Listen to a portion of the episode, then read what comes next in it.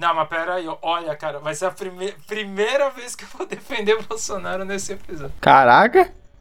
Não, pra comunidade gamer, ele tem dado muito desconto de imposto, cara. Não.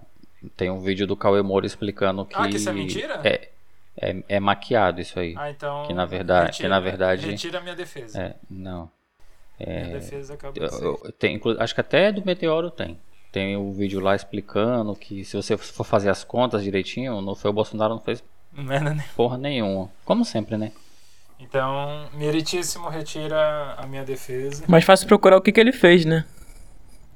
Exatamente. Até. O cara Inaugurou, inaugurou ponte que as pessoas já inauguraram antes dele. Obra que ele não começou. aí por aí vai. A única coisa que ele é bom é falar merda. Isso aí ele é E comer, e comer leite condensado. em doutorado. Doutorado em falar merda. Mas eu ouvi falar que isso é, Ser corno também, é né? cenográfico. Sim, claro que é. O cara faz um churrasco com aquele, aquela carne Wagyu, que é 1,700 o quilo. Não, mas essa daí da carne, de 1,700, só foi quando os. o- acho que foi os evangélicos que foram visitar eles. Isso é. Quer dizer, tinha evangélicos, não sei se era só evangélicos, mas tinha um pessoalzinho famoso do meu gospel. Pois é. Aí, mas pra posar pra pro gado dele, ele toma café no copo americano, bota pão sujo, pão em cima da mesa suja com manteiga. Tira foto com camisa de time, que nem o Matheus. É, de havaiana. Sim. Aí o Igual o gado Mateus. vai lá e fala, olha, muito humilde e tal, mas se você entrar lá no site da União, você vê quanto ele gasta no cartão corporativo. É. O que, o que ele gastou nesse mandato aí, o gado dele não vai gastar na vida inteira. Não, é, se somar. Nossa, acho que nem eu trabalhando a vida inteira eu vou somar um mês de uso do corporação de- dele, assim. Não sei. Mas aí é só fazer a arminha com a Ah, só fazer a arminha com a mão que o imposto que você baixa, consegue. o- Que É. o gás baixa. Mas no mercado assim, ó, aponta pro arroz com a arminha que aí mito, A aí, conta de luz. é, chega a conta de luz, você tá- faz a arminha pra conta, fala mito, que abaixa. Beleza? É o cupom, né? É o cupom. É. Com o cupom do mito.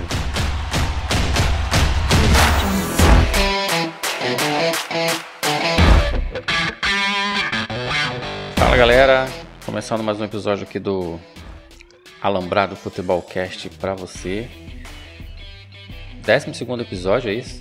Já a gente tá tanto tempo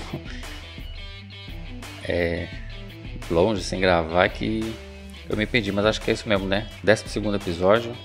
De cara já a gente já pede desculpa pelo por esse tempo todo aí sem, sem postar nada, mas infelizmente a gente teve alguns problemas aí de problema de saúde, problema técnico também, meu microfone. Eu fiquei ruim, o Joe ficou ruim. E falando em Joe, ele está aqui com a gente. Tudo bom, Joe? Agora, agora está tudo bem pro nosso episódio zodiacal. Nosso episódio de número 12. Geração, geração Cavaleiros do Zodíaco vai entender a referência.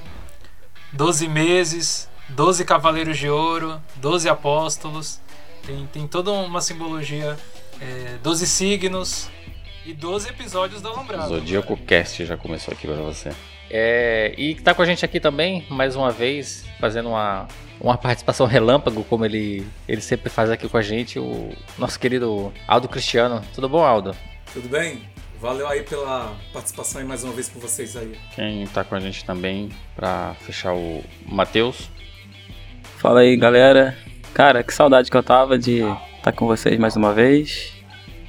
E é isso, né? Quanto tempo que a gente ficou aí off. Vamos voltar com tudo agora. Pneumonia me pegou, Covid pegou o Joe e o Matheus foi assaltado.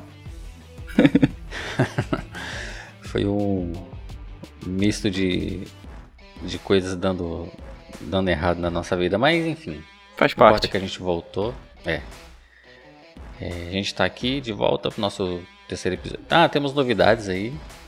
Acho que no final do episódio a gente comenta que o Alambrado tá virando uma rede de podcasts agora. A gente tem dois podcasts e a ideia é criar outros também.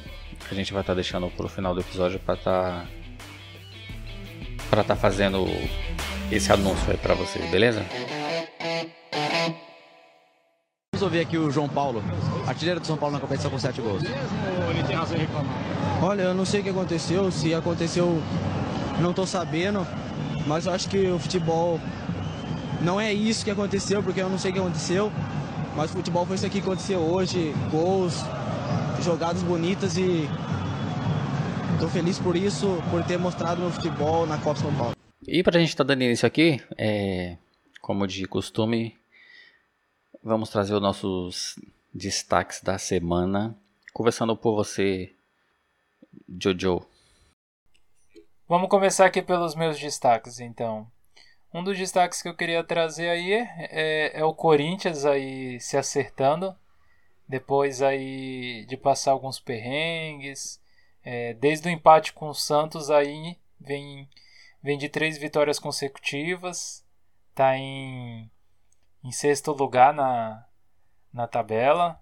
É, e eu acho que deu uma, deu uma boa arrancada. Não sei, é, parece que aos poucos aí o, o, o Coringão vem, vem se encontrando.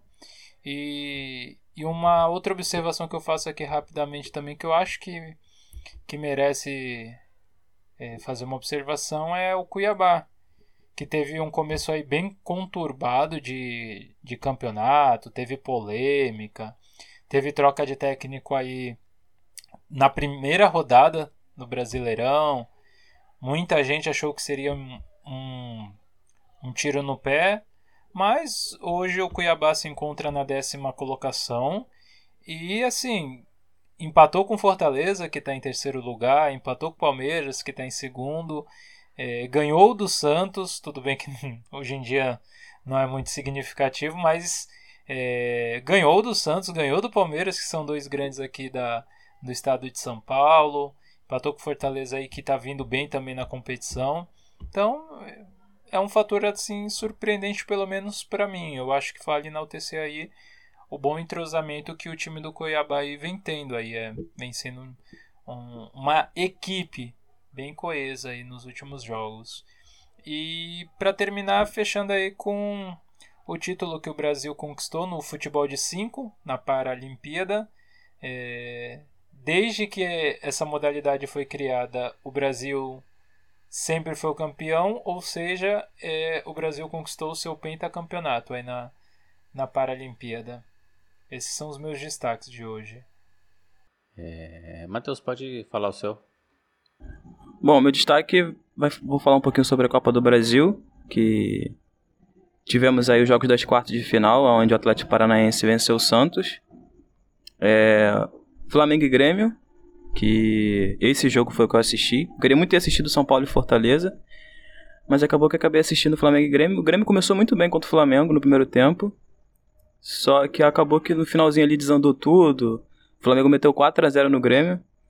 São Paulo abriu 2 a 0 sobre o Fortaleza. Acabou, o Fortaleza buscou o empate, fez 2 a 2 no, no em pleno Morumbi. E o Fluminense perdeu em casa, em casa não, perdeu no Newton Santos, estádio do Botafogo, por 2 a 1 contra o Atlético Mineiro. Os jogos de volta vão acontecer a partir do dia 14. Então acredito que vamos ter grandes jogos aí nas semifinais, pelo menos promete.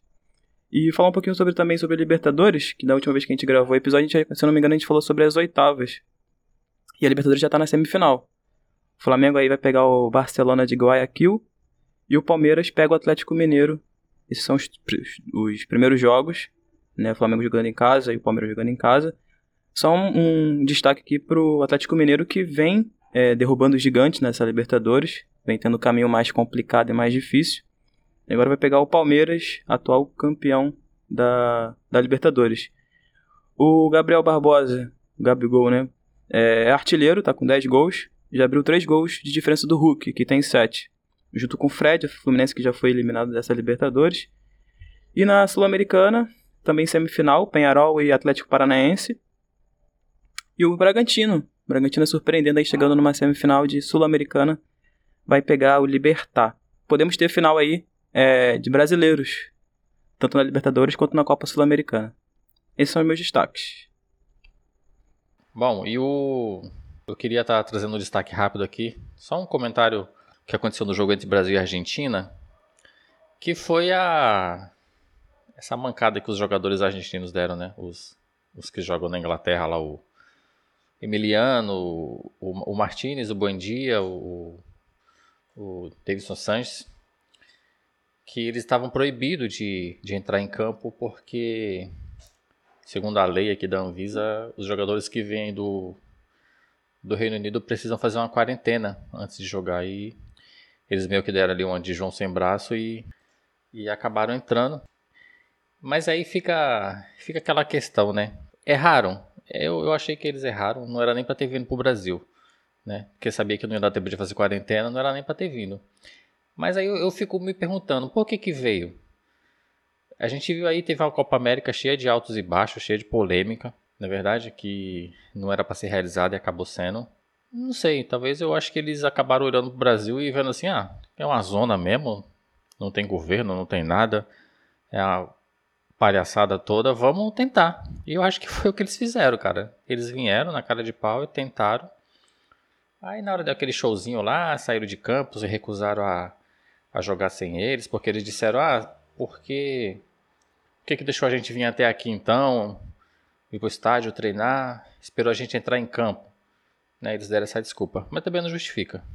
Mas ao meu ver, assim, é, é só mais um exemplo de bagunça no nosso aí da nossa CBF, do, do, que aí já entra já com a Anvisa, já mistura com, com o governo, com tudo. E é o retrato, meus amigos, desse nosso querido futebol. Posso falar, Jorge? Você tem algum destaque ou quer comentar em cima de algum que já foi falado? Não, eu quero, quero comentar sobre, sobre esse jogo aí da, do, do Brasil e Argentina. É, os argentinos acho que se, é, quiseram burlar as leis brasileiras mas eu acho que eles vão se dar mal, viu? Porque eu, eu acho que esses pontos eles irão perder. A FIFA irá se reunir essa, essa semana para tratar sobre, sobre esse, esse caso. E eu acho que a Argentina vai perder por WO esse jogo. Quiseram, quiseram usar a malandragem, né? E vão, vão eu, eu acho que vão se acabar mal nessa história aí, viu? No caso, as eliminatórias ela é organizada pela, pela FIFA, né? E quando a FIFA, quando a FIFA entrar no meio, aí o buraco é mais embaixo. Não é essa bagunça que é a Comebol, não. Mas ficou exemplo aí, né? Para os próximos jogos. Próximas rodadas da eliminatória que vier. E vamos ver o que vai ser daqui para frente agora. Se bem que o Brasil está bem encaminhado nessas eliminatórias, né? Eu acho que não já está meio que decidido. Já o Brasil já está quase garantido já na na Copa. A Argentina também acho muito difícil no, no classificar. O campeonato esse não vai fazer muita diferença.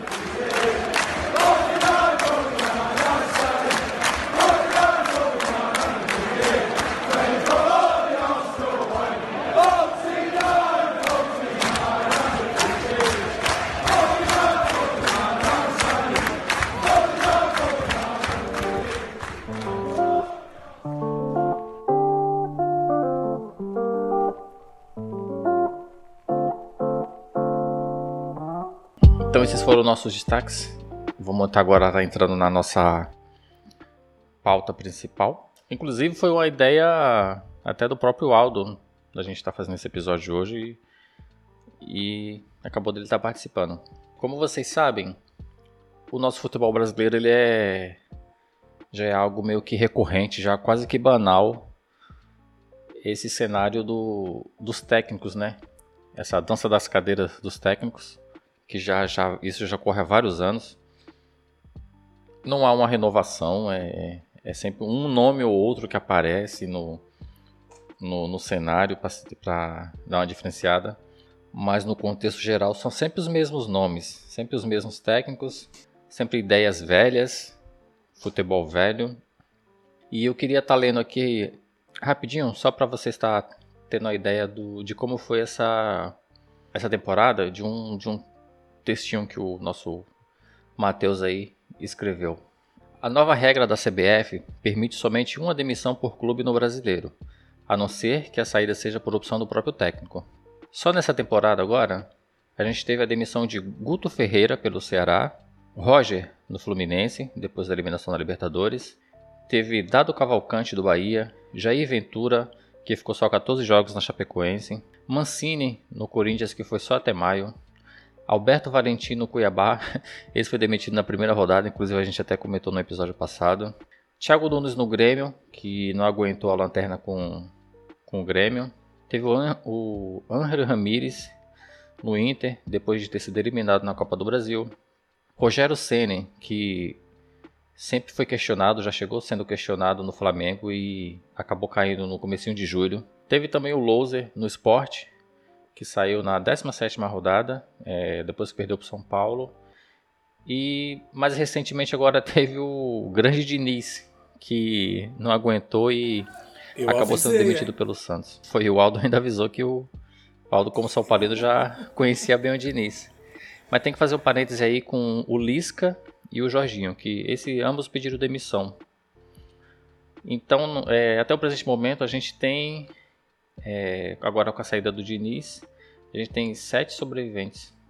É, temos Antônio Oliveira no Furacão, Cuca no Galo, Voivoda no Fortaleza, é, Marquinhos no Juventude, Abel no Palmeiras, Barbieri no, no Bragantino e o Crespo no São Paulo, que também está balançando. E eu queria deixar uma menção honrosa aqui ao nosso grande Abel Braga, que foi se aventurar na Suíça e depois de dois meses já está voltando para casa. E pode ter certeza que é mais um técnico que vai assumir um desses clubes aí que a gente citou acima. E aí fica o grande questionamento, meus amigos. É, para a gente tentar entender por que dessa, dessa cultura, vamos dizer assim, que já é tão comum no, no, no nosso futebol. Por que, que, é tão normal essa, essa coisa do técnico? E por que, que não há mudança? É, a gente viu recentemente aí que um dos grandes trabalhos que foi feito foi o do foi o do Jorge Jesus, que é um técnico estrangeiro que chegou e meio que mudou ali o, o, o Flamengo, como os torcedores chamam, mudou o patamar do time, ganhou muita coisa. Não só título, mas a gente vê que o futebol aplicado pelo Flamengo era assim diferente. Temos também o caso do Abel Ferreira no Palmeiras, que acabou ganhando a Libertadores, mas ao meu ver o, o, o Palmeiras não, não chegou a ter um, um futebol tão assim tão bonito de ver, tão mais organizado como o do Flamengo do Jesus. E temos Crespo no São Paulo, que chegou cheio de cheio de esperança para a torcida São Paulina, mas assim, é, eu, enfim, eu, eu tenho um, uma, umas coisas para ressaltar sobre o Crespo, que na minha opinião é mais questão de elenco do que o próprio técnico, né? Mas aí vocês me digam que é, vamos começar pelo Aldo, é Aldo, que que você acha que por que, que temos essa, essa cultura no Brasil, essa coisa do, do técnico não durar? Ô Jorge, deixa eu só falar uma coisa aqui. Desses trabalhos, de, desses técnicos, para mim, o melhor trabalho é do Voivoda, do Fortaleza. Porque ele, tem, ele não tem um elenco como tem o Renato do FNUC no Flamengo, não tem. E, e é o melhor trabalho no Brasil hoje é dele. Eu não tenho dúvida nenhuma. E eu acho que é o grande nome de, tec, de técnicos, é, apesar dele ser argentino, no Brasil é o Voivoda. É, cara, tu falou aí muito bem. É, essa regra que a, a CBF implantou esse ano no, no Brasil não adiantou nada. Tu vê o número, tu deu o número aí de treinadores que já saíram. Então, eu, eu acho, cara, que não vai mudar muita coisa é, da, a, do que tá sendo, do que sempre foi no Brasil, por conta que o nosso futebol é uma bagunça. É, treinadores fracos, times desestruturados. Eu acho que esse é o grande problema é muito fácil pegar, pegar um time como o Flamengo e, e, e ganhar inúmeros títulos. Assim, é, para mim é fácil. Agora pega, um, como eu, eu citei um exemplo, o Fortaleza, que não tem um grande elenco, mas tu vê o trabalho que ele, que ele tá fazendo. no Fortaleza. E digo mais, ele não, ele não permanece no Fortaleza não, viu? Ele, vai, ele, ele para mim, ele assume um grande clube logo, logo no Brasil. E, Jorge, eu queria comentar sobre o Diniz, que eu tava vendo. E é uma coisa para ser analisada. São os números que ele tem. É, é incrível o número de derrotas que ele, ele tem nos trabalhos dele. É muito grande, pô. Só para vocês terem ideia, eu não sei se o Matheus comentou. Só para vou, vou ilustrar aqui nessa passagem do Santos agora. Ele teve 31 jogos, 11 vitórias, 8 empates e 12 derrotas. É inacreditável como ele, como o número de derrotas dele é muito grande, pô. Então, isso, nesses números, eu, eu comecei a, a, a, raciocinar como ele tem, como ele tem muita derrota, pô. E o aproveitamento dele foi de 44% no Santos, muito baixo. Baixíssimo. Nos últimos três anos, ele treinou quatro grandes clubes no Brasil. Se, se vocês puderem me ajudar, eu acho que foi Atlético Paranaense, Fluminense, São Paulo e Santos. E foi baixíssimo o aproveitamento dele nesses quatro clubes. E a imprensa exalta muito o Diniz, que é o grande grande nome aí dos técnicos do Brasil, que pra mim, cara, é muito fraco. Nunca vi nada demais no trabalho dele. Por ele ter essa coisa assim que há de Guardiola, de um time muito para frente, é, é, é, é, a imprensa pegou isso como se fosse alguma coisa extraordinária. Mas o trabalho dele é muito fraco, pô. E demonstra nos números dele. É, então, inclusive, é, um do, do, dos pontos do trabalho de Diniz também é o problema que ele tem com, com jogadores, né? Eu cito aqui o problema que ele teve com o Tietê no São Paulo, que ele chamou o Tietê de perninha, de mascarado. E isso daí, pro elenco do São Paulo, pegou muito mal, né? Foi daí que o trabalho dele no São Paulo começou a, a se ruir, né? Depois desse, depois desse entreveiro que ele teve com o Tietê, o trabalho dele se acabou. Então, é isso que eu acho. Pera aí, antes eu vou falar um pouco aí em cima da fala de vocês, que na introdução que o Jorge deu, eu achei que ele poderia também ter mencionado o o, o Sampaoli também. Eu acho que foi bem é, significativa a passagem dele aqui pelo Brasil, tanto no Santos quanto no Atlético Mineiro, só que bem mais sucedida no Santos, que ele pega um time assim que muitos, muitos comentaristas até cogitavam a possibilidade do, do, do Santos vir a cair para a segunda divisão com aquele time. E ele fez um milagre no time, assim, é, estruturou bem aquele time. Depois ele foi para o Atlético Mineiro, montou um, um, outro time, mas aí foi um outro contexto tudo que eu acho que é um nome que vale a pena ser citado aí, já que já se falaram de vários nomes aí estrangeiros. Eu acho que que, que esse técnico estrangeiro que passou aqui pelo Brasil também vale ser pontuado. Na relação aí do Diniz, que também estão se falando, na questão dele no Santos, eu acho que é muito difícil também fazer uma análise, porque a princípio o time ele foi todo construído a partir do, do Ariel Roland, e só que aí aconteceu a, uns desgastes aqui, um, umas coisas complicadas que, que levou ele a, a querer é, sair do Santos. E tava o Diniz aí no, na praça, né? No, disponível no mercado e acabou vindo. Então, assim, é complicado, eu acho que a análise dele.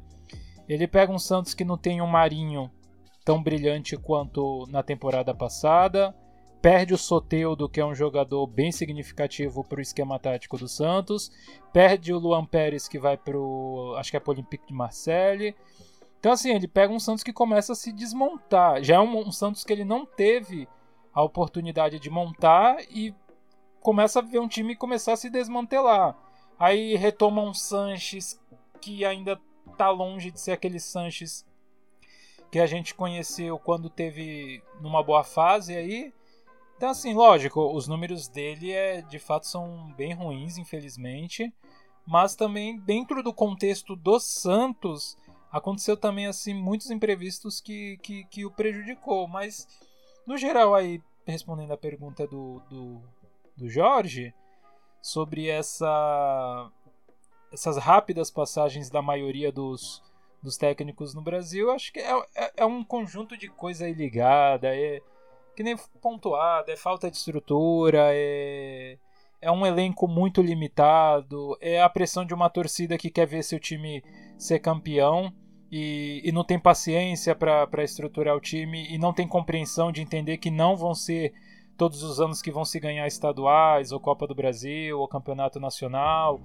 Então é uma série de fatores. É, que, que eu acho que acaba corroborando aí para permanência de pouca duração aí da maioria dos técnicos no clube, do, dos clubes brasileiros.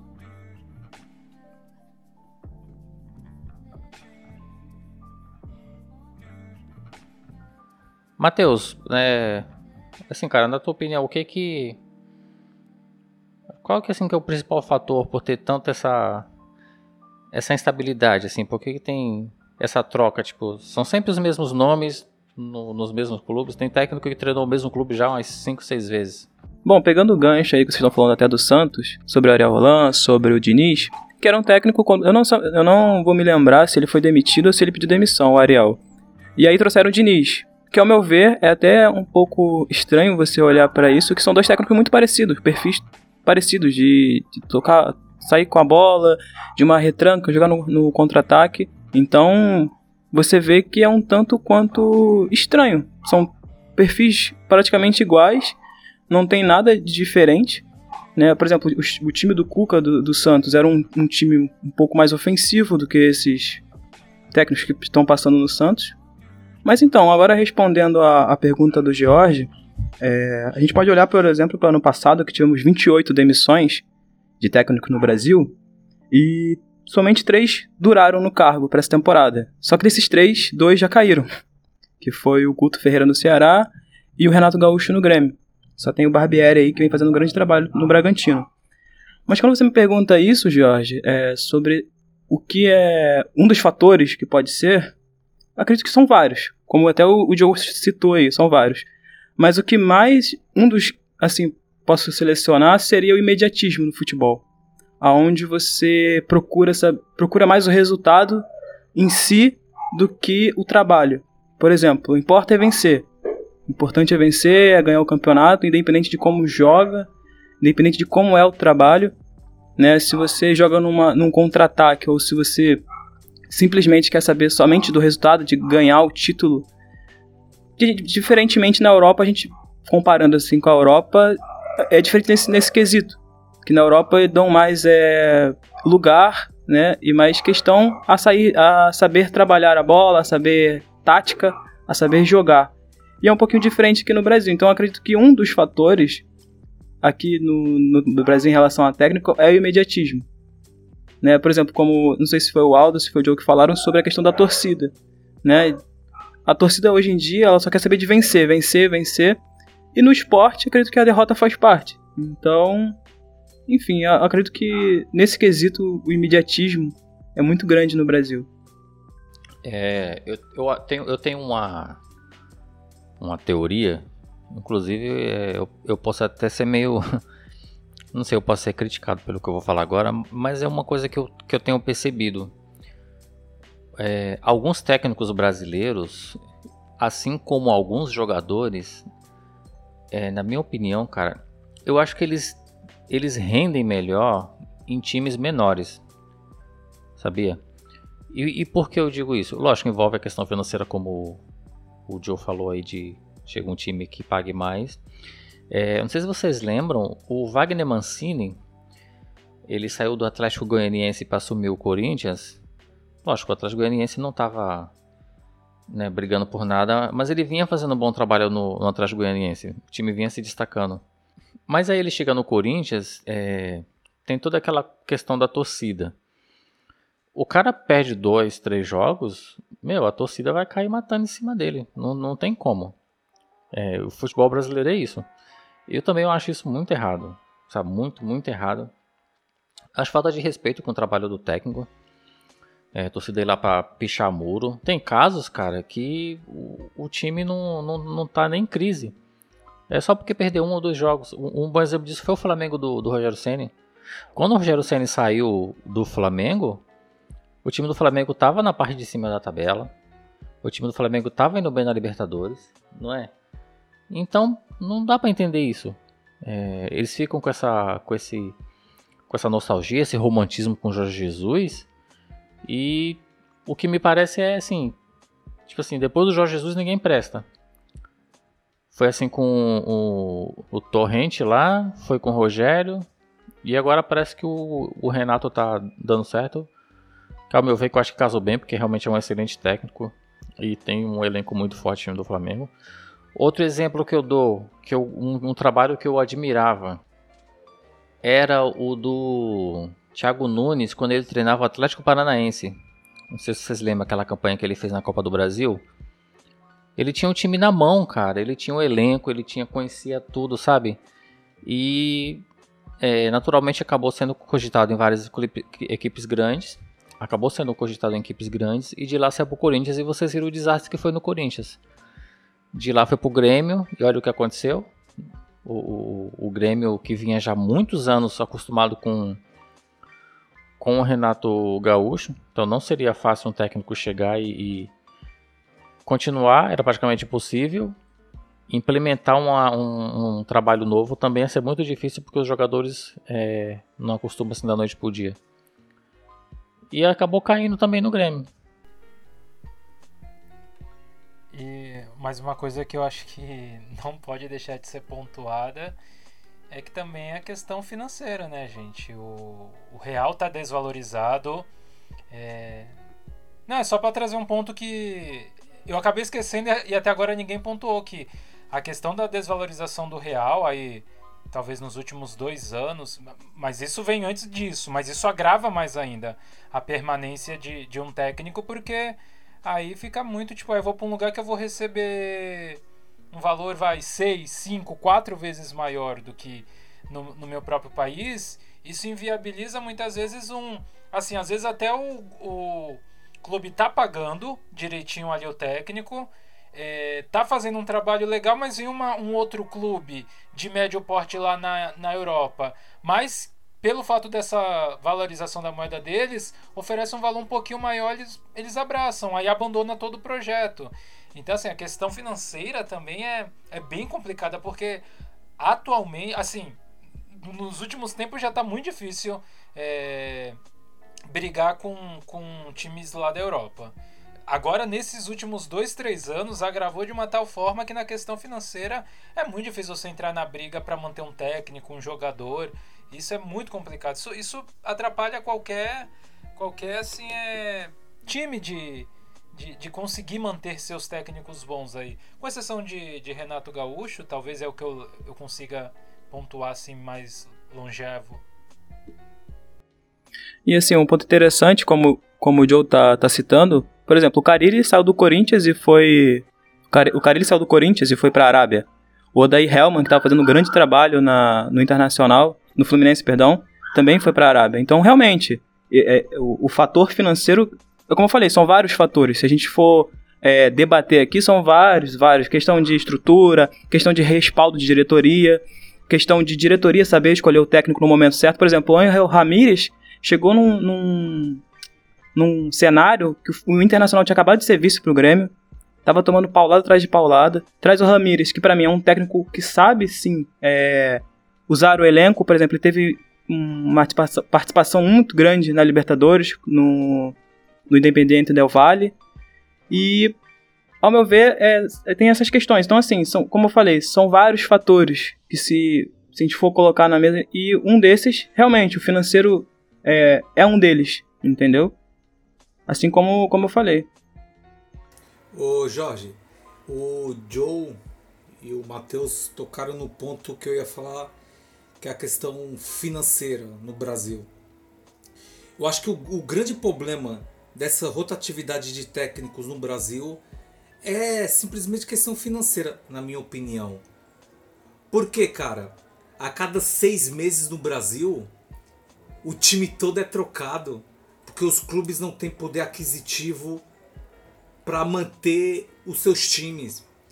O único time que hoje tem esse poderio, que é o Flamengo, você vê a estabilidade que ele, que ele vem tendo ao longo desses dois, três anos aí de, de, de competições. Então, assim, o grande problema no Brasil é que o, os clubes financeiramente não, não conseguem segurar jogadores. E não tem como o treinador fazer um grande trabalho se a cada, se a cada dois, três meses ele perde um, um jogador importante do seu time. Não há clube no mundo que suporte isso, pô. Ô Jorge, e só rapidinho, antes do Joe falar, a gente, a gente não comentou, mas eu vou pedir para vocês observarem. É, observem o Corinthians com Silvinho, como o Corinthians agora vai crescer. Eu, eu acho que é, é bom ficar de olho no Corinthians. Ele vai subir muito com o Silvinho agora. Eu acho que é um, eu acho que é um técnico para ficar de olho, viu? Não, exatamente. Eu até pontuei, eu até pontuei no, no começo aí do, do programa é, essa ascensão do Corinthians aí. Parece que agora o time tá, tá engrenando aí. Eu até fiz essa pontuação porque parece que tá se solidificando o trabalho do Silvinho. E, e a questão de, dessa duração longa também assim do no Brasil é, ela vem muito difícil porque também tem um próprio mercado interno que nem falaram do, do Rogério Ceni, nem precisa ir para a Europa, agora vamos para dentro do Brasil. Que ele fez um bom trabalho no Fortaleza. Aí eu acho que foi o Cruzeiro que tirou ele do Fortaleza, não foi na época? Aí levou para lá e não acabou não dando certo. Aí volta pro pro Fortaleza novamente. Mas assim, é, para vocês verem assim o, o quão é difícil uma equipe se estruturar para um técnico, sabe? É... E também eu acho que tem. Agora eu quero trazer a questão do Sampaoli no Atlético Mineiro. Contratou uma penca de jogadores e simplesmente no outro ano vai para um pronto e ganhando bem. Ele ganhava muito bem no Atlético Mineiro. Lógico que provavelmente foi para lá, acredito que foi para ganhar um pouco mais, mas foi para ganhar mais. Só que eu acho que também tem muito dessa questão é, do medo da equipe ou de um receio da equipe ficar refém de um técnico que sai contratando, contratando, contratando, contratando, contratando e daqui a pouco esse projeto que é todo arregimentado é, em torno desse técnico, o técnico vai embora e acabou, sabe? Então assim é Olha, a longevidade no futebol sul-americano, não só brasileiro, que aqui a gente está focando mais no Brasil, mas no futebol sul-americano é muito complicado. Outra coisa que quebra muito é quando, que nem o Aldo pontuou aí, dessas renovações semestrais dos times, porque é quando abre, abrem janelas de contratação e vai desmontando os times. E quando não desmonta assim, tipo, tem um jogador que vai teve um destaque extraordinário. Ah, o que que acontece? Ele começa a ser convocado para é, seleção brasileira. Prejudica o time. Principalmente se, se o, o jogo da seleção não for acertado com, com a mesma agenda para não prejudicar os times, pronto, vai depenando o time. Aí quando aparece alguém bom, é, é, é vai para a seleção, aí já, já quebra ali o técnico. Então, assim, é tantos fatores que contribuem é, contra a permanência deles no clube que, infelizmente, assim, eu não consigo vislumbrar ainda no, nos próximos anos que isso mude por aqui não. Infelizmente, infelizmente. Vai, lógico, vai ter exceções. Eu acho que com o Abel, se continuar fazendo um trabalho bom, tem tudo para continuar no Palmeiras. Palmeiras tá bem estruturado, tem dinheiro para isso. Talvez um Renato Gaúcho, se fizer um bom trabalho no, no Flamengo, também consiga se solidificar é, mais alguns anos. Mas assim, no geralzão, pegando os outros aí, Voivoda deve sair, se não para um clube maior dentro do Brasil para fora do, do Brasil. Então é, é difícil demais, gente. E é triste, é triste não poder ter essa continuidade. Eu acho muito triste, assim. Não ter essa cultura. E só para complementar algo que o Jorge falou sobre a questão de alguns técnicos é, se dão melhor em clubes pequenos é porque talvez, por exemplo, o Rogério Ceni fez um excelente trabalho no Fortaleza, né? Por quê? Porque não tem essa cobrança de títulos. Não tem essa cobrança de títulos. Por exemplo, o Crespo chegou num São Paulo que estava anos sem título. Então isso, isso pesa muito. O Crespo que vinha de trabalhos muito bons, entendeu? Chega num clube onde é, tem a cobrança da imprensa, da torcida. Então isso também é um dos fatores muito, muito grande, né? É, como o Jorge acabou citando aí, o Wagner Mancini vinha fazendo um bom trabalho. Chega num Corinthians é, que sempre, a torcida sempre vai, vai, vai em cima, tendo Palmeiras é, ganhando títulos, jogando muito bem. Então, assim, isso também é um dos fatores. E é exatamente o, o próximo tópico que a gente ia entrar. É, para a gente tentar entender Lógico, vocês já elencaram vários fatores aí: torcida, financeiro, elenco. É, mas vocês acham que, é, que assim, tem, tem. Lógico, tudo isso conta, realmente é muito importante, meio que um pacote de problema. Mas ainda assim, por que, é tão difícil ter um, um, um, trabalho tão longo? Não só em outros países. A gente teve o exemplo do, do Renato Gaúcho aqui no, no Grêmio, que ele ficou um tempo considerável levando em consideração como o mercado brasileiro trabalha, né, com esse mediatismo, o, o Renato Gaúcho até que ele passou bastante tempo no Grêmio. Mas aí quando a gente olha lá para fora, eu acho que essa questão de, de financeira fica mais clara, porque você vê o, o Simeone que está há 10 anos no, no, no Atlético de Madrid, a gente já teve num, no passado recente Agora em 2018 o Wenger passando 23, é, 23 anos no Arsenal. Teve o Ferguson passando 25 anos no, no United. Tem um técnico americano chamado Peter Vermes que está desde 2009 no, no Kansas City.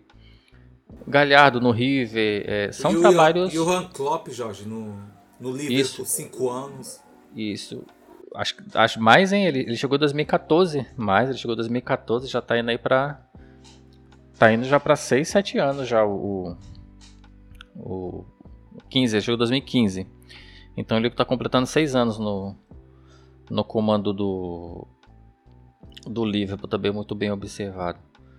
É, é assim, lógico, esses países, tirando o, o Galhardo no River, esses outros que eu citei, tem uma estrutura muito maior.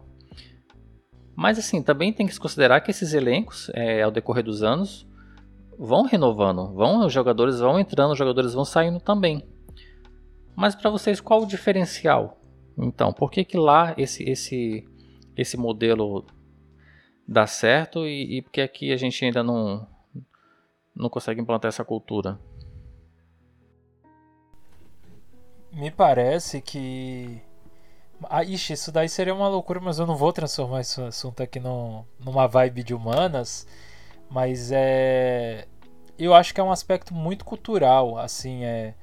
Parece que esses países aí europeus, grande parte deles, tem muito isso internamente, dentro da sua gestão, é, de serem muito reticentes, assim, é quer dizer, uma palavra melhor, são eles se preservam muito antes de tomar uma atitude de tirar um técnico que é uma peça fundamental.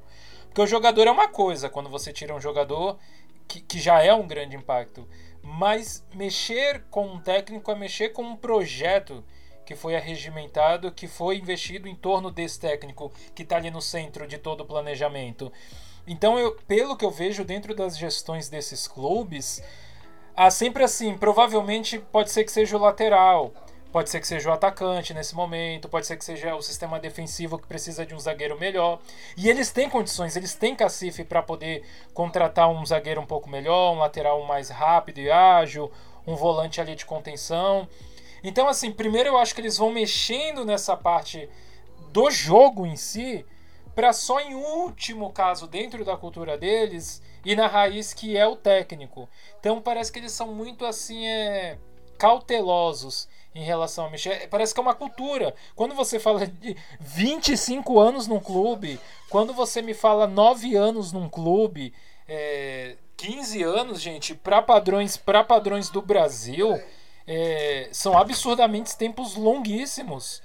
Assim, o quanto tempo que o Renato Gaúcho ficou no, no Grêmio? 5, 6 anos. Olha, eu não consigo lembrar neste período mais recente da, da história dos clubes da primeira divisão alguém que passou disso. Dos últimos 15 anos pra cá. Ô Jorge, eu vou, eu vou com todo respeito discordar de você. Eu acho que nos grandes clubes, clubes da Europa é, não se mexe muito nos clubes. Nos times, melhor dizendo. Eu acho que tem muito pouca mudança no, no, no, no nos times em questão de, de saída de jogador. Pelo contrário, eles trazem jogador para reforçar. Sim, mas eu digo assim, por, vou dar um exemplo. O Manchester United, durante 25 anos, o Alex Ferguson ele renovou o time três, quatro vezes.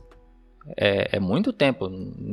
Nenhum jogador que ele começou lá no, no começo do, da carreira dele no United foi com ele até o 25 ano. Isso que eu quis dizer só. Lógico, teve, teve um bom exemplo disso que você está falando aí é o, o Liverpool do Klopp. O, o Klopp ele tem jogadores que ele, que ele manteve. É, já a gente acompanha aí o, o próprio Anderson, que está lá no meio de campo há todo tempo no, no Liverpool. E ele foi trazendo jogadores da própria liga inglesa para reforçar. O, quando a gente vê hoje o Mané, o Salah, a gente vê o Van Dijk, que são esses nomes mais famosos do, do livro, esses jogadores vieram de times pequenos ali. Veio, veio de Southampton, o Salah teve passagem no campeonato italiano porque não deu certo no Chelsea. Mas eu quis dizer assim que, que, que entrou muita gente e saiu muita gente num período tão grande, né? E outra coisa, no Brasil acho que não tem essa coisa do técnico virar ídolo. Eu acho que o único técnico brasileiro que a gente recorda que é, é, digamos é visto assim como um ídolo, eu acho que seria o Tele Santana por, por São Paulo, né? Eu consigo colocar ali, mas com algumas ressalvas, o Murici Ramalho também, que teve um, ele teve uma passagem muito vencedora no, no São Paulo.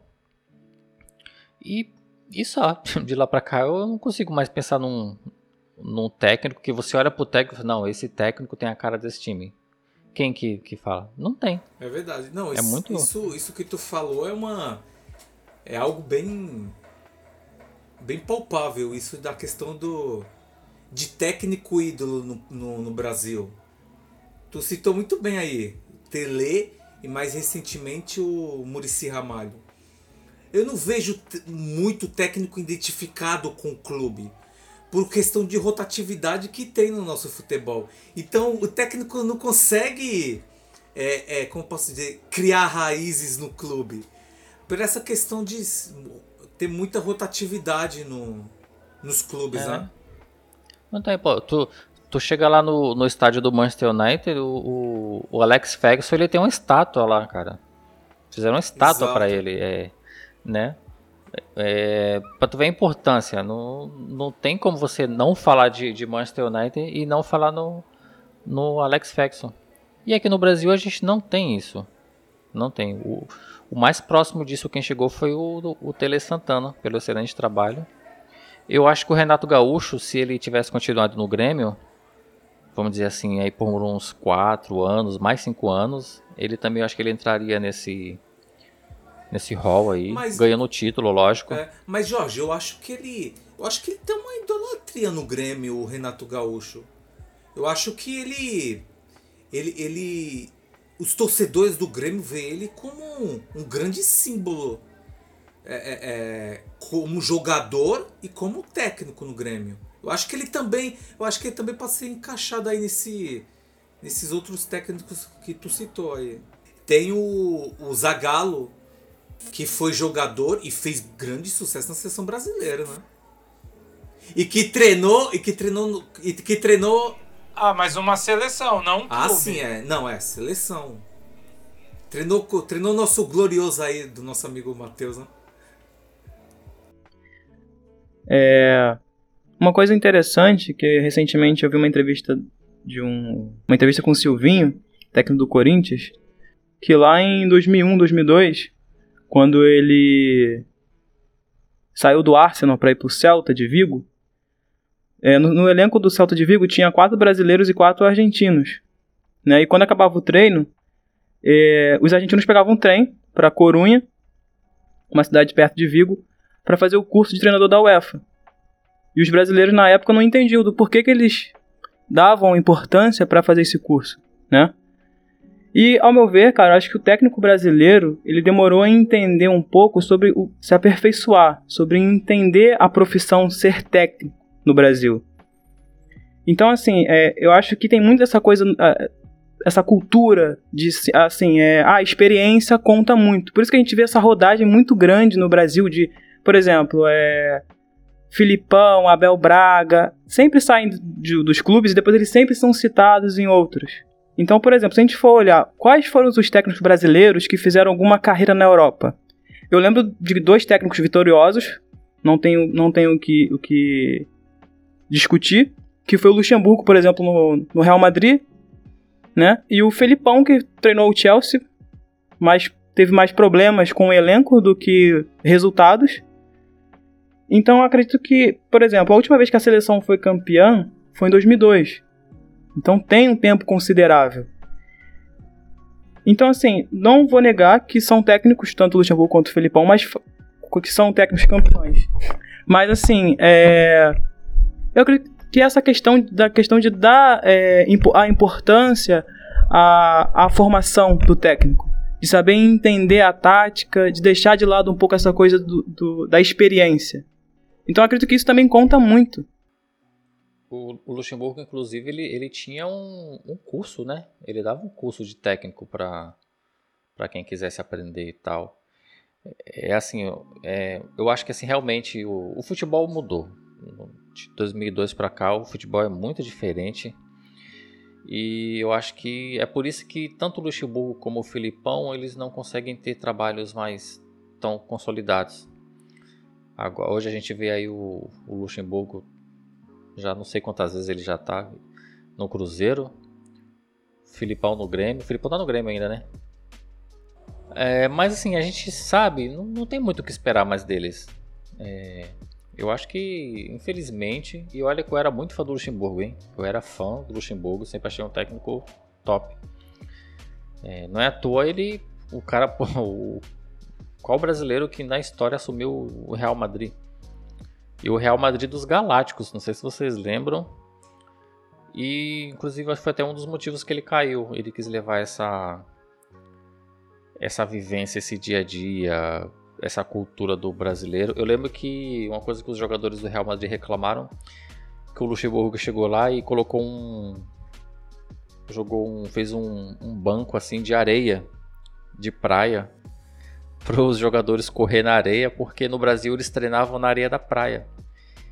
E com a desculpa de que era condicionamento físico, não sei o que. Aí ele chegou lá no Real Madrid, colocou lá um monte de areia lá no, no CT do Real Madrid. Quando o Beckham viu aquilo, né? Ficou tipo assim, esse cara é maluco, meu. O cara vai trazer areia de praia pra gente correr. Tinha Beckham, Ronaldo. Eu acho. Eu, eu acho que isso aí, Jorge, é um, é um dos grandes pontos que os técnicos brasileiros. É, é lógico que falta qualidade para os técnicos, mas também essa coisa, da, essa coisa cultural do, do dos europeus. É, tu citou esse exemplo, eu vou também citar um outro exemplo que jogadores na Espanha, no Real Madrid, um exemplo, quando eles terminam o jogo, eles se reúnem para tomar vinho, pô. Isso aqui no Brasil é algo surreal. O os jogadores do Se acontecesse aqui no Brasil, a torcida cai matando, pô, em cima do, do dos jogadores. E isso lá é uma coisa habitual. Então, assim, eu acho que isso também é um dos motivos dos, dos técnicos não, não ter muito sucesso lá fora. A língua, o idioma também, isso também é um grande complicador, o idioma. O Filipão, e... o Filipão quando chegou na Inglaterra sofreu muito com, com o idioma. Exato. Exato. O Joel Santana, quando foi treinar a seleção da África. o, o, Joel, hein? Joel. Quando ele dava entrevista no, no pós-jogo, vocês lembram da. que ele falava ali. Sim, ele, sim. Tentava, ele, ele tentava explicar a análise dele do que foi o jogo, mas falando inglês. My equipe play very nice. The first time uh, Iraq and and Saudi Africa play same, but the second time I have control the match. Control the match by keep playing the left, the right, in the middle, have one best opportunity for score. É, ele, ele foi até convidado pro. Acho que é, foi uma marca de shampoo, se não me engano. Depois até surfou nessa onda. Foi, foi. o- Head and shoulder. O, o jargão era tá de brinquedo with me. Ô, Jorge, mas eu queria colocar aqui um assunto aqui que, cara, isso não é exclusividade do Brasil, não. Eu vou te citar aqui o que eu ia falar pra vocês, que é a questão da. Eu pego referência da Premier League. Vocês que são mais conhecedores que eu. Técnicos ingleses na Premier League, no- entre os 20 clubes da Série A, só são apenas 5. O resto é tudo estrangeiro. Isso é verdade. Então isso não é exclusividade do Brasil, esse, esse excesso de estrangeiro de argentino no Brasil. Isso nos grandes campeonatos da Europa, se você for buscar, a maioria dos, dos técnicos são estrangeiros, não são, do, não são das suas nacionalidades. Os, os que mais, vamos assim, tiveram mais é, relevância foi o. Acho que o, o Allardyce, o Sam Allardyce, que também é bem polêmico, né? E agora o, o Southgate, que era zagueiro da Inglaterra, e agora ele é, ele tá treinando a, a seleção da. Que Da inclusive, Inglaterra. Mas que sim, inclusive são- é muito criticado né, na seleção. Bastante. Sim, inclusive eu, eu critico bastante ele. É, é Euro, pra mim é, é, a Eurocopa a Itália mereceu, mereceu, mas aquele jogo da final ali tava tipo assim, tava pau a pau o jogo e decisões dele custou a custou o título, né? Na minha opinião. Inclusive, você tá ouvindo aí, tem um episódio da gente aqui só sobre a final da Eurocopa. É, acompanha lá que tá muito bom também. É, mas é isso aí que você falou, Aldo. Ultimamente tá tendo uma um quem está muito em alta são os técnicos alemães, né? Mais recentemente aí o começou com o Klopp, agora o, o Tuchel no, no o Tuchel no Chelsea, que era muito contestado no Paris Saint-Germain, mas agora conseguiu aí o, o título da, da Champions League. É, quem assiste os jogos do, do Chelsea vê que realmente ele fez muita diferença. Ele conseguiu ali implantar um sistema defensivo no Chelsea que é impressionante. O Chelsea não toma gol. E mais recentemente aí o, o, o Nagelsmann, que foi pro, pro Bayern de Munique, né? E teve também, com a ida dele pro Bayern de Munique, teve o, o ex-técnico do Bayern que assumiu a seleção da Alemanha, que é o Hans Flick. Então são que, faz, que fez um excelente trabalho pelo Bayern. E os alemães estão realmente estão tomando conta. Eu vou voltar só um pouquinho aqui na conversa, que eu não quis interromper o nosso amigo Aldo para ficar mais fluida a conversa. Ele falou aí da questão do, da- dos jogadores ou dos técnicos saírem para tomar vinho. E, e eu me lembro que eu vi uma vez uma entrevista, isso faz muito tempo. Se eu não me engano, foi próximo ali quando o Santos jogou contra o Barcelona no Mundial. E, e o Santos chegou, não, vamos ficar na concentração, vamos antes, vamos chegar cedo, tals, e levando tudo muito a sério, tals, ninguém vai sair da concentração, é, é- é concentração total. E alguém na entrevista tinha falado, que eu tinha visto, nem vou lembrar onde é, mas eu lembro dessa informação. Que nos times europeus, que nos clubes europeus e na cultura de seleções europeias, já não tinha mais esse hábito de tipo assim, vamos lá e só ficar pensando em futebol. Não, vai ter o momento do treino e depois vocês estão livres, vão relaxar. Concentração excessiva acaba atrapalhando do que ajudando. Ficar só focando pensando em jogo, jogo, jogo, jogo, acaba atrapalha- atrapalhando. E eu me lembro até que o Barcelona chegou lá no. Acho que foi no Japão, a final, lá do Mundial. E te- teve um momento lá de tirar fotos, visitou uma ONG, um orfanato, aí eles levaram camiseta para as crianças, tirou foto com elas. Aí você viu o Santos, não tinha nada disso, o Santos só tava lá, concentrado, tal. E, e aí a gente vê uma coisa, tipo assim, é, um costume que já vinha sendo criticado no, na, na cultura do futebol brasileiro que lá já falava, não, tipo, não é bom ficar nessa concentração máxima, nessa coisa máxima focada de maneira tão permanente. Isso acaba atrapalhando psicologicamente a produção do, do a produtividade do jogador. E a gente viu isso lá, o, o, chocolate que o Santos infelizmente levou, o que ficou concentrado, treinando, focado tal, e chegou lá não, não, não conseguiu ganhar. É uma coisa que já está ultrapassada essa visão de, de concentração. Outra coisa que eu queria pontuar é que eu até vou fazer um paralelo com o que acontece no vôlei masculino, é o que acontece no no, no futebol masculino do, no Brasil. Eu acho que devido o Brasil ser pentacampeão, pentacampeão, tal, é, a gente vive muito da, da, da glória do passado. E lógico, ser pentacampeão mundial é extremamente significativo. Ninguém está falando que isso não é significativo. Ser a, o, a maior a, o, campeã seleção do mundo, assim. Só que o tempo passa, as cabeças mudam, os estilos de jogos mudam e parece que o Brasil fica muito apegado a esse passado glorioso que ele teve, mas que não tem mais. E se não reconhecer isso, corre um sério risco de cada vez mais continuar caindo em sua qualidade de jogo. O, o Brasil e os brasileiros, técnicos, jogadores, precisam entender que não é de passado que se vive no futebol, principalmente no futebol de hoje. Que tem seleções aí sem nenhuma expressão histórica, mas que estão se estruturando, que cada vez mais estão avançando no futebol, que estão jogando bem futebol, que estão surpreendendo no futebol. Por exemplo, a gente tem uma França campeã mundial que bobeou, a Suíça foi lá e ganhou dela na Eurocopa. Não tem mais seleção boba, não tem mais time bobo, não tem mais campeonato ganho, não tem mais hegemonia de Brasil. O Brasil ganhou cinco Copas do Mundo, beleza.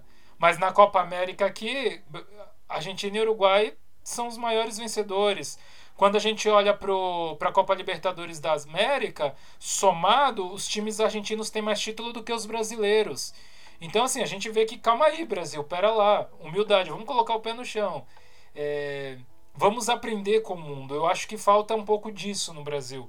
Eu acho que falta olhar os exemplos, como você citou agora na questão dos alemães e olha, olha agora para o estilo alemão de jogar, olha como está começando a dar certo. Talvez dá para pegar algumas ferramentas do qual esses técnicos estão implantando nessas equipes e espelhar aqui, fazendo umas adaptações. Eu tô achando que falta humildade, falta o Brasil parar de viver das glórias do passado, falta se readaptar, é, que nem o Aldo citou aí, que os, o pessoal da Argentina ia lá aprender o curso da UEFA de de técnico e, do, e, os brasileiros não, tipo, achava isso besteira. Eu acho que falta essa humildade dentro do, do, do, do, do futebol brasileiro ainda. Coisa que já teve no futebol feminino. Elas contrataram uma técnica sueca, que é largamente vitoriosa. Começaram a investir numa, num técnico estrangeiro. E eu torço para que a longo prazo dê certo aí para a seleção feminina. E pode falar. Não, desculpa te interromper, o, o Joe. E tu vê como. E tu vê que, que tem esse preconceito em questão de estrangeiro para assumir a seleção brasileira, né? Tu vê que é impressionante quando se fala em algum nome estrangeiro, como tem esse esse esse bloqueio, essa esse empáfia de brasileiro de que não não pode ter estrangeiro como técnico no Brasil. Somos pentacampeões do mundo e não pode é, técnico estrangeiro treinar o Brasil. É, isso é coisa do passado. Isso, isso já é, passou. É just, e é justamente o próximo tópico que eu ia estar tá falando com vocês é, é justamente isso. É, podemos dizer que o, o técnico estrangeiro seria uma solução para o Brasil? Antes de vocês responderem, eu queria só pontuar algo em cima de que o, o Jonathan falou que é muito importante, que é assim, é, a gente, ano que vem faz 20 anos do último título da seleção em Copa do Mundo, né? Já tá aí para 20 anos. É, só que a seleção brasileira, ela passou 24 anos sem ganhar um, um título, né? Que foi de 70 até 94. Porém, de 70 até 94, quando a gente olhava para essas seleções, as seleções brasileiras da Copa de, de 82, 86 até de 90, eu achava essas seleções muito, mas muito melhores do que essas últimas seleções que a gente está vendo pós-penta. Eu acho que tirando ali a de 2006, que, que no papel era uma seleção muito forte, de 2010 para cá, gente, é, é tá difícil, viu? Tá complicada a coisa de jogador. É só o Neymar carregando esse time nas costas. Não tem mais outro jogador, essa é a verdade. Sendo que, sendo que antigamente a gente teve um Zico, a gente teve um Falcão, a gente teve Careca, é, Rivelino, olha os nomes, Romário. E depois de 24 anos que, enfim, foi campeão. Então, ou seja, é, analisando o atual momento aí, eu acho que vai passar de 24 anos. Esse futebolzinho que a gente tá jogando aí, né? Era só isso que eu queria pontuar mesmo. Ô Jorge, tu tocou, tu tocou no assunto que eu ia falar agora. Gente, não adianta a gente ter o melhor técnico do mundo, o Guardiola, o Guardiola um exemplo, se a gente não tem jogador. Gente, a intersafra no Brasil de jogador é inacreditável. Nunca o Brasil, eu acho, na minha opinião, teve uma intersafra tão grande de, de bons jogadores como a gente está passando agora. Não adianta o técnico maravilhoso se a gente não tem jogador. O que, que é hoje o nosso centroavante da, da, da seleção? O é Gabriel Jesus ou é Richarlison? Gente, com todo respeito. Gabriel Jesus e Richarlison não dá. Isso aí é uma piada de, de mau gosto, né? São bons jogadores? São bons jogadores, esforçados, correm, batalha, mas não são craque. E para a seleção brasileira tem que ter o diferencial. Um Ronaldo, um Ronaldinho Gaúcho, um Romário, um Zico, um Pelé. A gente tem apenas um Neymar. Não dá, é muito pouco para uma seleção brasileira. Pois é. E, e fica essa, esse preconceito de técnico estrangeiro. Por isso que eu queria estar perguntando para vocês, começando pelo Matheus. Matheus, você, você, você quer comentar alguma coisa? Você tá calado aí? Não? Eu queria começar pelo Matheus. É... Cara, assim, eu não posso afirmar que o técnico, tanto o técnico estrangeiro quanto o brasileiro é, é, o, é o certo. Sabe? Eu acho que tem que ser o técnico bom, independente da sua nacionalidade, né? E uma coisa que eu até já havia citado, eu acho que o, o que tem que ter, além do técnico ser bom e ter um bom elenco, é a diretoria dar um respaldo. Né? De saber, olha, você vai trabalhar até esse tempo, você vai ter esses jogadores, a nosso, nosso objetivo na competição é esse, entendeu? Então acredito que, que, independente se for estrangeiro ou não, apesar que, por exemplo, o último brasileiro ganhou a Libertadores, com um técnico brasileiro, foi o Renato Gaúcho em 2017, porque em 18 foi o River Plate com o Gadiardo, 19 foi o Jesus com o Flamengo, 20 foi o Abel com o Palmeiras. Então, assim, é, eu acredito que, independente da sua nacionalidade, o importante é ter respaldo e saber trabalhar com o elenco. Sim, mas assim, mas você acha que é, ainda que tenha um, um, uma boa estrutura, seja de, de salarial, seja de condições de treino, organização de diretoria, você não acha que, que o técnico estrangeiro, a parte cultural dele, por se tratar de outro país, você não acha que, que isso melhora pra gente? Acredito que sim, acredito que sim. É, como, como a, acho que foi o Aldo que citou isso, a questão da, de trazer uma cultura diferente também acaba é, somando muito, tanto para o clube quanto para os jogadores é, o que vem de fora também acaba contribuindo. Por exemplo, é o, como eu citei agora, os campeões de Libertadores. Todos tiveram é, um pouco de si, um pouco da sua cultura passando para dentro dos clubes. Então isso acaba somando positivamente para os clubes. Você tira pelo Flamengo é, com Jorge Jesus, excelente trabalho, até hoje é lembrado no, no, no, Flamengo. Então é, acrescenta muito, Jorge. Acrescenta demais. A gente está com a, com a falta de bons profissionais técnicos no Brasil impressionante. Então, agregar valor aqui com esses técnicos, isso é fundamental para o Brasil crescer como, como jogo em si. Porque do jeito que a gente tava naquele, nesse nosso mundinho, só esses, os técnicos brasileiros, o nosso futebol tava muito feio. Time jogando retrancado, um, um paupérrimo o, o, o, espetáculo. E isso não acrescenta nada pro, pro torcedor. Clube perdendo receita, que os torcedores não iam pro, ver um jogo de time fraco que não ataca, que não, que não tenta, que não é, que não tenta é, buscar o gol, que só tenta se defender. Isso tudo, cara, acrescenta demais pro futebol, demais. E além, acredito também que nem só só para complementar o Aldo, nem só o futebol dentro de campo, né, mas também fora, seja nas contratações, seja na questão de, de treino também. Não, assim, eu, eu acho que a princípio, é, eu acho que é sempre bom é ter ter esse intercâmbio de culturas. Eu, eu não vejo como algo ruim, não. Acho que dá para para fazer ali uma peneira e e, e, absorver os aspectos bons de outras culturas, de, de outras disciplinas de trabalho. Eu acho que desempenhando um bom papel, pode ser de qual nacionalidade for, inclusive brasileira ou não, é, tem que ter o seu espaço, tem que, tem que se dar ali o, o espaço. Eu só acho que também a gente não pode, por outro lado, começar a estigmatizar que atualmente treinador bom é só se for estrangeiro no Brasil. Porque o Santos foi muito nessa onda, trouxe o Gesualdo e não, não ingressou.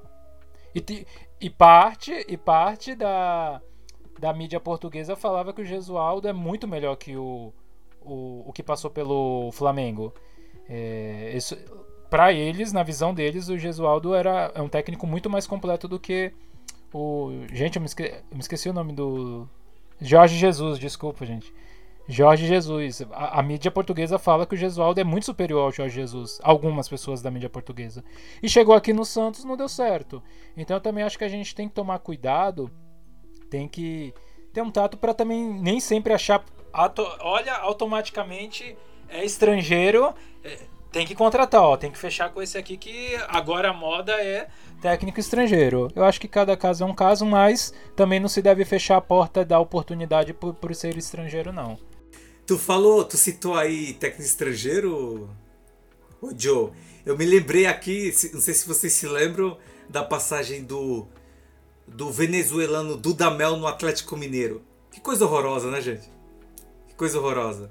Não é porque não é porque é técnico estrangeiro que tem que trazer para o Brasil que vai, ser, vai fazer um excelente trabalho. Ele veio para o Atlético Mineiro e fez um péssimo trabalho no Atlético Mineiro.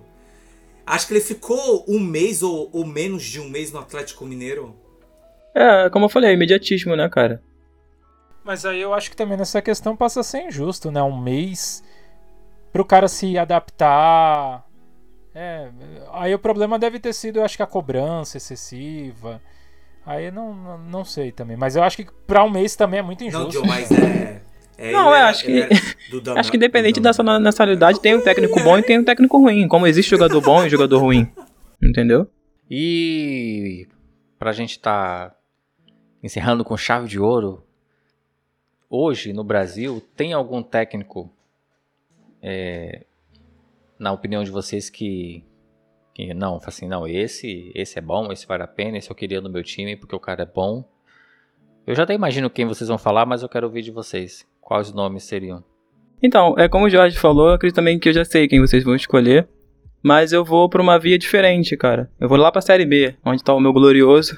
Porque eu tenho acompanhado a Série B, né? Por causa do Botafogo, infelizmente. Mas eu tenho acompanhado o trabalho do Gustavo Moringo, né? É... Ele é um ex-técnico do Libertar que chegou em 2020 no, no Coritiba. E o histórico do Coritiba foi que em 2020 eles, te, eles caíram para a Série B, mas nesse, nesse durante esse percurso, vamos dizer assim, no, no brasileiro, eles tiveram cinco técnicos na temporada. E por que, que eu falo o, o Gustavo Moringo? Porque hoje o Coritiba, ele tá. Acabou, aliás, acabou agora o jogo do Coritiba contra o Brusque, ganhou de 1 a 0 mas o Coritiba tá na liderança com 45 pontos né? É, são 23 jogos, 13 vitórias, 6 empates e 4 derrotas. O Coritiba tem a melhor, tem a melhor defesa no campeonato e é o terceiro melhor ataque. E eu acredito que é um técnico muito interessante. Não sei se vocês conhecem ele, mas o, o trabalho dele é muito interessante porque ele, ele gosta de trabalhar com a base. É um técnico que chegou a 43 jogos sobre o comando do Coritiba. O último comandante, que, por exemplo, que ficou com mais tempo foi o Marquinhos Santos, com 49 jogos entre 2014 e 2015. Ou seja, o Moringo tem um trabalho mais longevo do Coritiba nos últimos seis anos. Então eu acredito que eu acredito que vocês vão falar do Barbieri, vão falar do Voivoda, mas hoje no Brasil o trabalho do, do técnico do Coritiba é, vem me surpreendendo bastante. Então é um Coritiba que está sabendo jogar, está sabendo se portar. Como a gente sabe, o Coritiba sempre é um ioiô no Brasileirão. Tem ano que sobe, passa um ou dois anos na Série A, cai de novo. Tem, tem um certo problema, mas eu acredito que ele é um trabalho muito promissor. Eu acredito que você dando tempo, você sabendo trabalhar, é, é algo que pode, pode dar frutos e o Coritiba tem, tem colocado isso como um, uma meta dentro do clube. Ô Jorge, eu vou na linha do Matheus e vou sair do óbvio. Que acho que o nome, acho que seria o Renato Gaúcho. Mas eu vou no Voivoda, do Fortaleza. Gosto muito desse técnico, um técnico novo que está vindo pro Brasil. A gente, a gente, eu acho que brasileiro vai muito nessa coisa do do é, imediatismo, né? de ter aquela primeira impressão e, e se empolgar. E acho que eu vou nessa linha um pouquinho, vou me empolgar. Eu quero ver ele o ano que vem no grande. Não que o Fortaleza não seja um grande clube, mas eu quero ver ele num, num grande centro do futebol brasileiro, porque eu quero observar melhor esse tra o trabalho do, do Voivoda em um grande clube no Brasil. Porque eu acho que ele pode ser. Ele pode alavancar bem a, a sua carreira. E só rapidinho, uma ressalva. Vou fazer aqui, eu já comentei aqui com vocês, que é do Silvinho. Eu acho que ele vai crescer bastante nessa nesse terço final do brasileiro com o Corinthians. Então minha ressalva vai por Silvinho. Sim, uma, uma coisa só que eu queria falar, que assim, antes pro, pro, finalizar, eu já vou eu ia, eu ia falar por último, mas já como você falou isso do Voivoda, eu vou deixar o Joe pro final, porque eu também escolheria o, o Voivoda.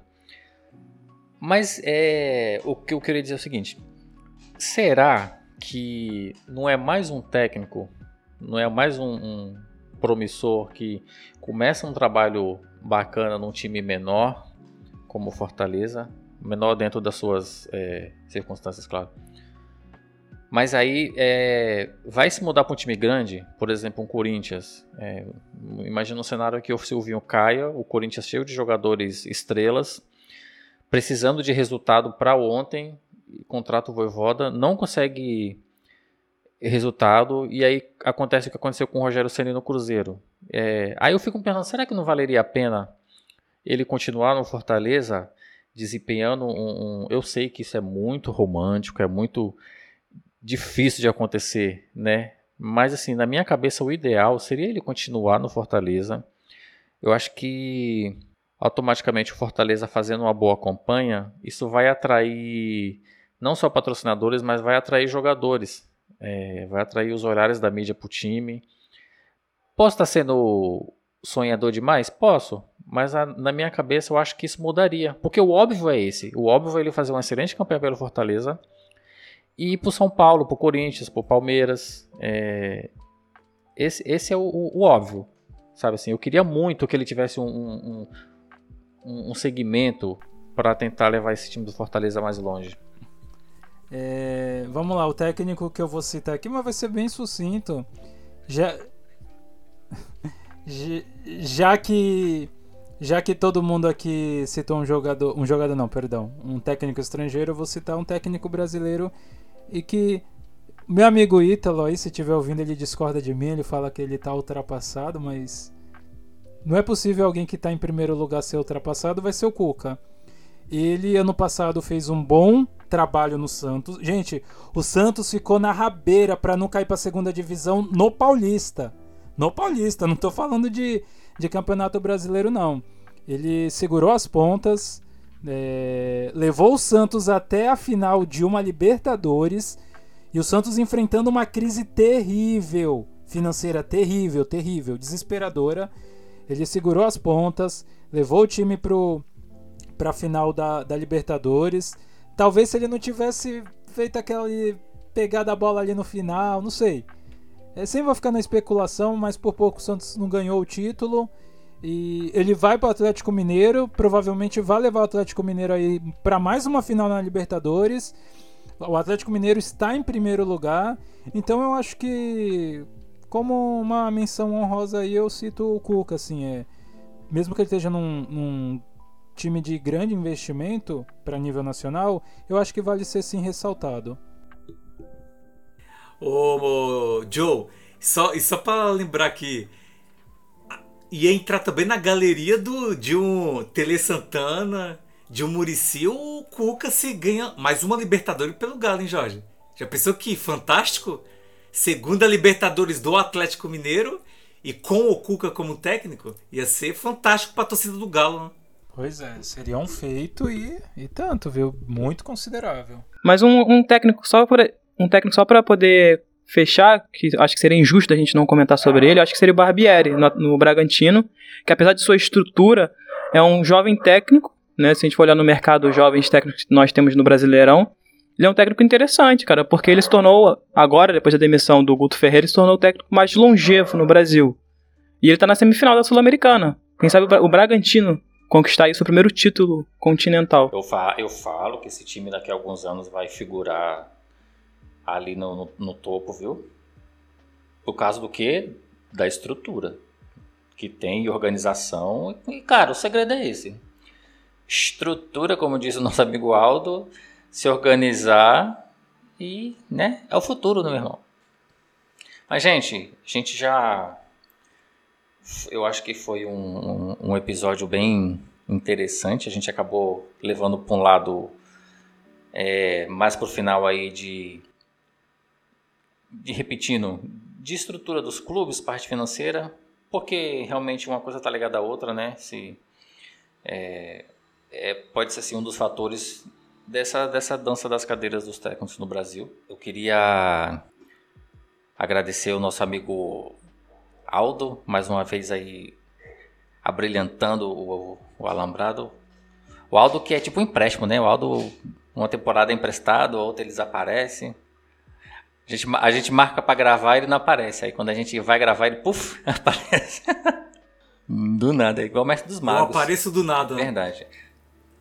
É, o Jonathan vai estar tá falando pra gente aí agora como está a situação do Cartola, Jonathan, dos clubes. Como é que tá meu time aí? Vamos lá, meus amiguinhos. A gente tá descontando aqui o tanto de tempo que a gente ficou parado aí. É... Ó, a primeira colocação é tá o time Espartano 86 do nosso amigo Aldo. Aqui, ó, amigo Aldo.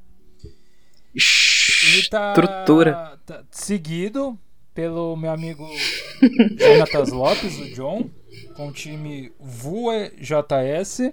Se liga não, hein, Aldo? Ele tá chegando do. Ele, come... ele começou na primeira rodada em último, na segunda, acho que ele ainda estava em último lugar. E do nada ele começou uma ascensão aí. Tá chegando, tá chegando. Não, hein? Toma cuidado com ele que ele tá encostando aí. Fazer até. Meu amigo Jonathan, gente, ele tem uma banda chamada G220. Sigam lá, gente bacana, música legal. Eles fazem uma música aí de qualidade. Banda G220. Já é uma das minhas indicações. E concluindo aí, em terceiro lugar, é... Tem o meu. Começamos como companheiros de trabalho, mas hoje é amigo pra vida aí. Que é o Rafael Dias com o seu time Semis com Flautico. Eu acho que eu pronunciei certo. Na terceira colocação. Então é isso. Procurem a gente lá no. No, no Cartola. É, a Liga Alambrado lá. E, e, e siga com a gente. Bom, então você acompanha aí os primeiros colocados no nosso Cartola. E vamos agora para o nosso momento de indicações no nosso podcast. Quem tá ouvindo os últimos episódios aí tem acompanhado indicação de séries, podcast, livros também. Então, eu queria estar indicando é, um, o podcast Dragões de Garagem. É um podcast que eu acompanho já tem muito tempo e, e tive ouvindo o último episódio deles, que foi sobre os 100 anos de Paulo Freire. Muito bacana. Até porque tem muita coisa assim mal falada do Paulo Freire, de pessoas que não estudam Paulo Freire. E eles fizeram um episódio muito bacana, meio que resumindo ali alguns alguns momentos da vida dele e também alguns conceitos dos estudos dele que eu acho que vale a pena ouvir. É, esse episódio aí dedicado aos 100 anos que estaria fazendo Paulo Freire, mas o podcast como um todo vale a pena você ver assim. É, tem muitos episódios bons, assim, muito, muito. Vale a pena. E outro que eu gostaria de estar indicando é O Tigre Branco na Netflix que conta um pouquinho, é um filme que conta um pouco da história da, da estrutura social da Índia, de como isso acontece. Mas vale a pena ver como desenrola a, a questão dos personagens, tudo. Acho que é um filme que vale a pena ser, ser visto. Essas é minhas duas indicações de hoje.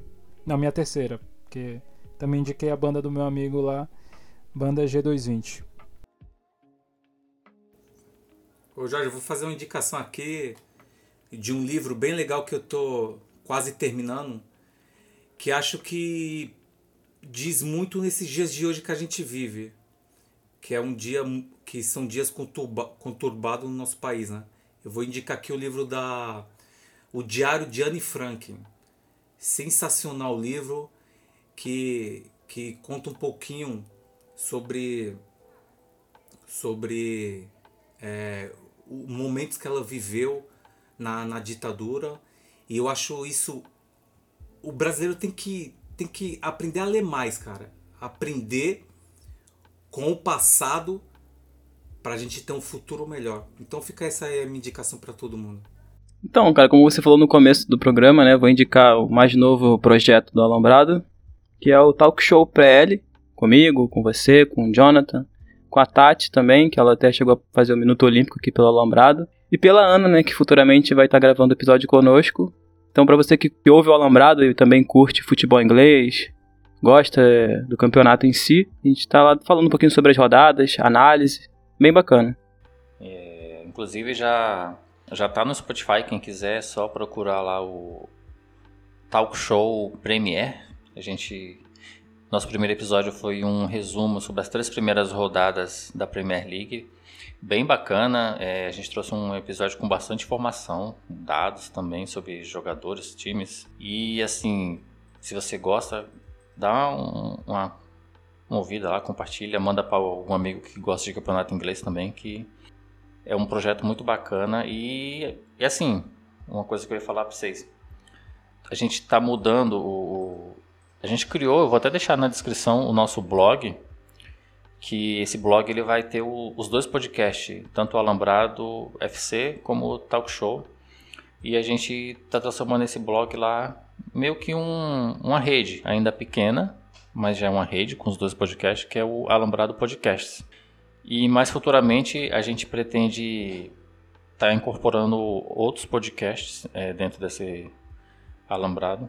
Não necessariamente só de futebol, pode ter até outros assuntos, não é quem sabe aí mais para frente. Mas a princípio a gente está pensando em fazer sobre futebol feminino. A gente está vendo essa possibilidade de tá até achando mais pessoas para estar tá gravando com a gente. E num sonho muito distante ainda, assim, mas também é uma ideia é nossa, da gente estar tá criando um podcast para falar só sobre o campeonato italiano. Que também tem, a gente sabe que tem muito, muito fã no Brasil sobre o campeonato italiano. E assim, são projetos que estão tá no papel e a gente espera aí que vocês compartilhando, ajudando a gente, incentiva para a gente estar tá criando mais conteúdo. Bom, eu queria estar tá indicando para vocês uma série na, na Amazon Prime. Eu não sei se vocês.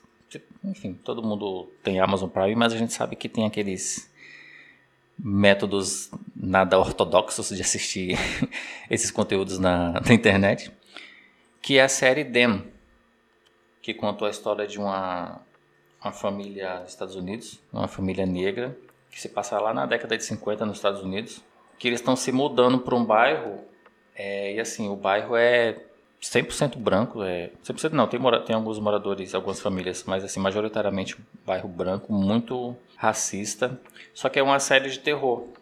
Então, ela faz esse paralelo do terror sobrenatural com o terror que a família vive praticado pelos brancos racistas, que quando a gente olha assim é chega a ser em, em muitos casos mais pesado o que os brancos fazem, chega a ser mais pesado do que os espíritos, vamos dizer assim, para você ter uma ideia.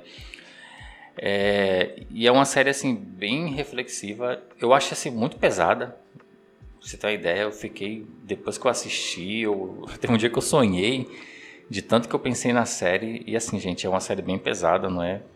Não é todo mundo que aguenta ver não, mas eu acho importante a gente assistir para entender um pouco do desse racismo que a gente vive nos dias de hoje, não só nos Estados Unidos, mas no nosso próprio país. E a série Dem, ela mostra isso de uma forma muito nua e crua, sabe assim? É, tem muita violência, muita, muita humilhação, cara. E a gente vê aquilo ali e a gente saber que hoje em dia tem tanta gente com, com pensamento racista, sabe?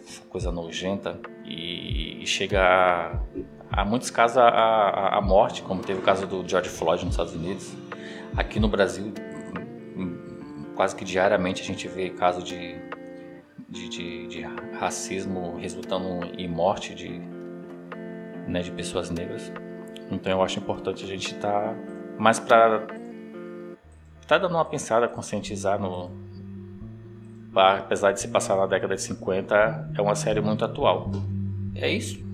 É, segue a gente lá no, no Twitter, nosso arroba alambradofc underline. Se puder também, segue a gente lá no Talk Show Premier. E dá essa força lá pra gente lá. E acho que foi isso. O programa foi bom. Mais uma vez agradecer o Aldo, Joe e Matheus. Agradecer a você que escutou até aqui. E até o nosso próximo episódio. Tchau, tchau. Valeu, tchau. Tchau, tchau. Valeu, galera.